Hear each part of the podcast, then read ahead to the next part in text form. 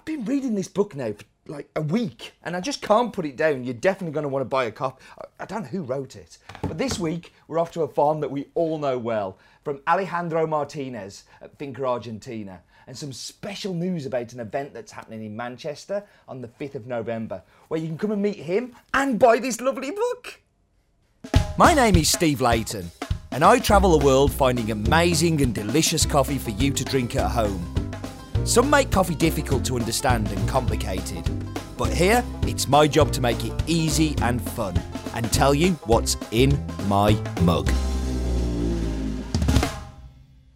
So this coffee is grown by one of my best friends um, in Alejandro Martinez. The farm is based in the Apaneca Ilamatepec mountain range near the town of Turin in the Ahuachapán department. Um, and uh, he has around about 16 people working full-time on the farm during the non-picking season. And their jobs will be maintaining, tendering the plants, repairing machinery, uh, new projects that Ali may have going on. But this number of workers goes up to around about 50 during the uh, picking period. Um, altitude of the farm is around about 1,300 metres above sea level. And for me, is one of the finest examples I've seen uh, of this kind of farm in this kind of region. And the varietal is super interesting and one of the best I've seen of that. And it came about because Alejandro wanted to experiment and try different varietals on different parts of the farm. Um, one of the experiments was Catimor. Um, and Catimor generally has a really bad rep. Um, so he only planted a very small lot. Um, but it showed that there's no such thing as a bad varietal. Um, there's a bad place to put a varietal. And this really worked well. Uh, and this, this varietal made me really change my opinion of it. And the reason that he decided to plant this varietal there was there's hot springs within the volcano that's there. Uh, and actually there was an experiment to try and take some of the gases out of there. So every time he planted something that was a little bit delicate and a little bit kind of soft, the plant would die and be killed. Whereas when he did the Catimor in there, it's a little bit more hardier and a little bit more tougher. So when the hot gases were coming through, it didn't mind it so much and meant that this varietal works super well in this place.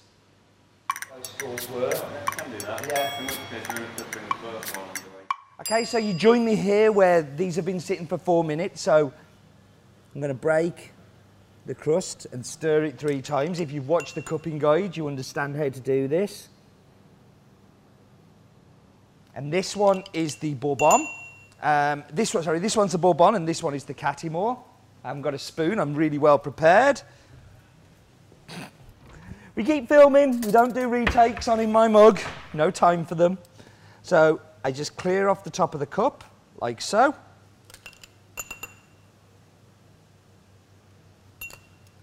And then do the same on this one. Now, if you're doing this at home, I suggest you wait around about four or five minutes before you do your first spoonful. But because I'm a seasoned professional, don't try this at home. I actually have a mouth that can take quite hot temperatures. And I like tasting the coffees when they're hot because as they cool, they change. So let's go into this one. So the Bourbon is a very typical El Salvador coffee. It's sweet milk chocolate, it's balanced, has an acidity that reminds me very much of white grape, and then super, super smooth. But let's go to this one, which is the Catimor. And again, very similar coffees. You've got milk chocolate, you've got white grape, but this one goes a bit mental. This one ends up going on this black pepper hit. It's a little bit of spiciness. It's a little bit more kind of like more hit, whereas this one has more caramel kind of sweetness and chocolate texture. This has this beautifully complex spiciness that's going on.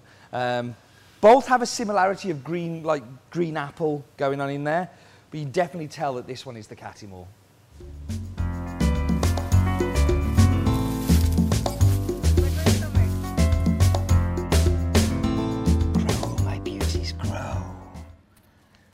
Hello, um, I am Farmer Steve and uh, I'm going to tell you a little bit about Catimor.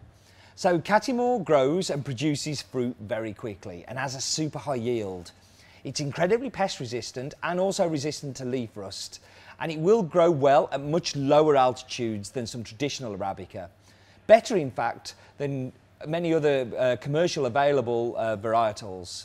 Sounds perfect, but the problem comes in the cup and in cup quality. Timor, which is part of this coffee, has its feet in the Robusta species, hence all those lovely benefits. But Robusta is not known for being tasty. Finca Argentina has worked hard to get this coffee uh, to grow where it was growing. It was very difficult land where uh, varietals wouldn't normally grow. But this has been able to grow perfectly on these hot and dry lands that where normal traditional Bourbon or Pacas or Pacamara varietals wouldn't grow as well. It also spreads the risk. So should they be hit by leaf rust at any point, this coffee is resistant to leaf rust and also gives us a deliciously different coffee to try, to try and to taste. And in the cup is an excellent example of a Catimor can work.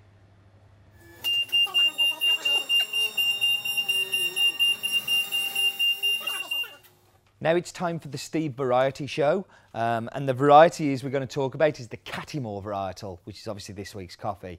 And it's related to Caturra and Timor, two co coffees that were bred together as a hybrid. Actually originated in Portugal, which is a fairly unusual place for coffee to originate from, but it was made in a lab.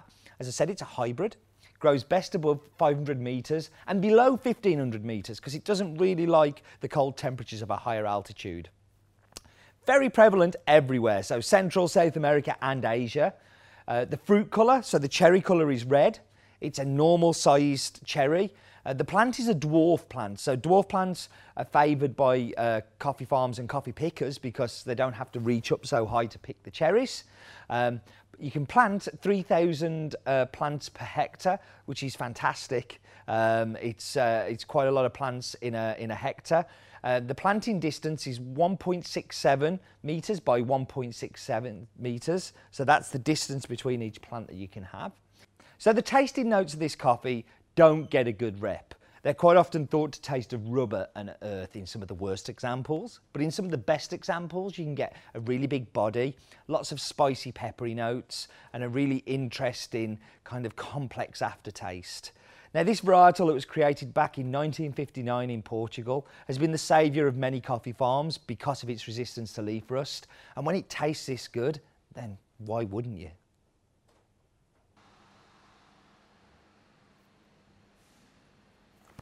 It's, it, it, I just can't put it down. I'll put it down. Look at that, amazing. So, 5th of November. My mug here is for Cup North, which is where we're going to be launching the book. Now, you can come and watch me talk about the book if you like, or you can come and meet Ali and Brian from Kariga Estate uh, in Kenya, come and talk about their part of being in the book as well. It's going to be held in Manchester. Um, if you search Cup North Manchester, you will find all of the details for the website. Going to put a link on the screen now um, for where you can find out details of tickets. Come along, Come meet Ali, come meet Brian, come meet me, come buy a book, come have a signature. Um, I promise to scribble all in your books. Um, but it's going to be a really fun day. There's going to be lots of coffee to try as well. And you get a chance to do a cupping with Brian, with his coffee, and with Ali on his coffee. We've also got a very special varietal pack that we're going to be uh, having for sale there, very limited edition. So you should definitely come along to Cup North. So let's taste the coffee. So um, in the cup, just as at the cupping table, which is over there, um, it's a very typical El Salvadorian coffee. Sweet milk chocolate, balanced, a little bit of white grape acidity, and super smooth.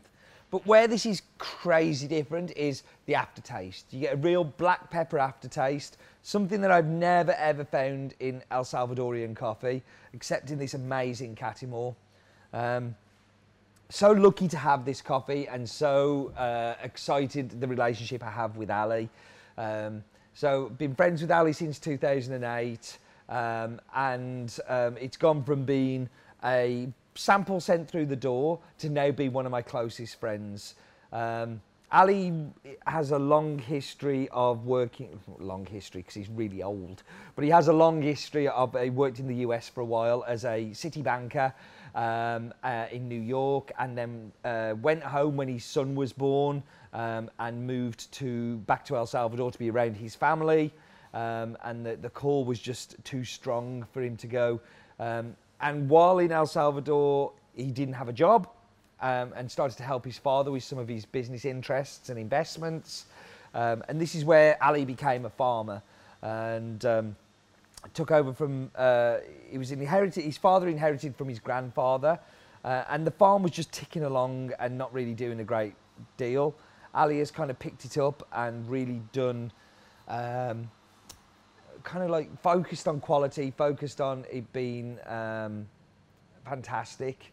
Uh, he's took the quality, took the, the amount of coffee that was grown drastically down, and has now turned it round to be more successful again.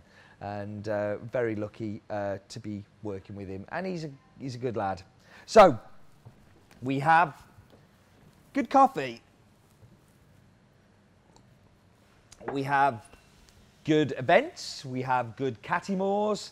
Um, we have a good book. Have I mentioned my book? Um, yeah, no, it's been a great episode. I really hope you can come to Cup North. Uh, please do uh, come and say hi. Come meet Ali and Brian. I mean, they're going to be the superstars of the show. But um, yeah, thank you for joining me as always. And do remember, life is too short for bad coffee, bad books. I'm a published author, don't you know?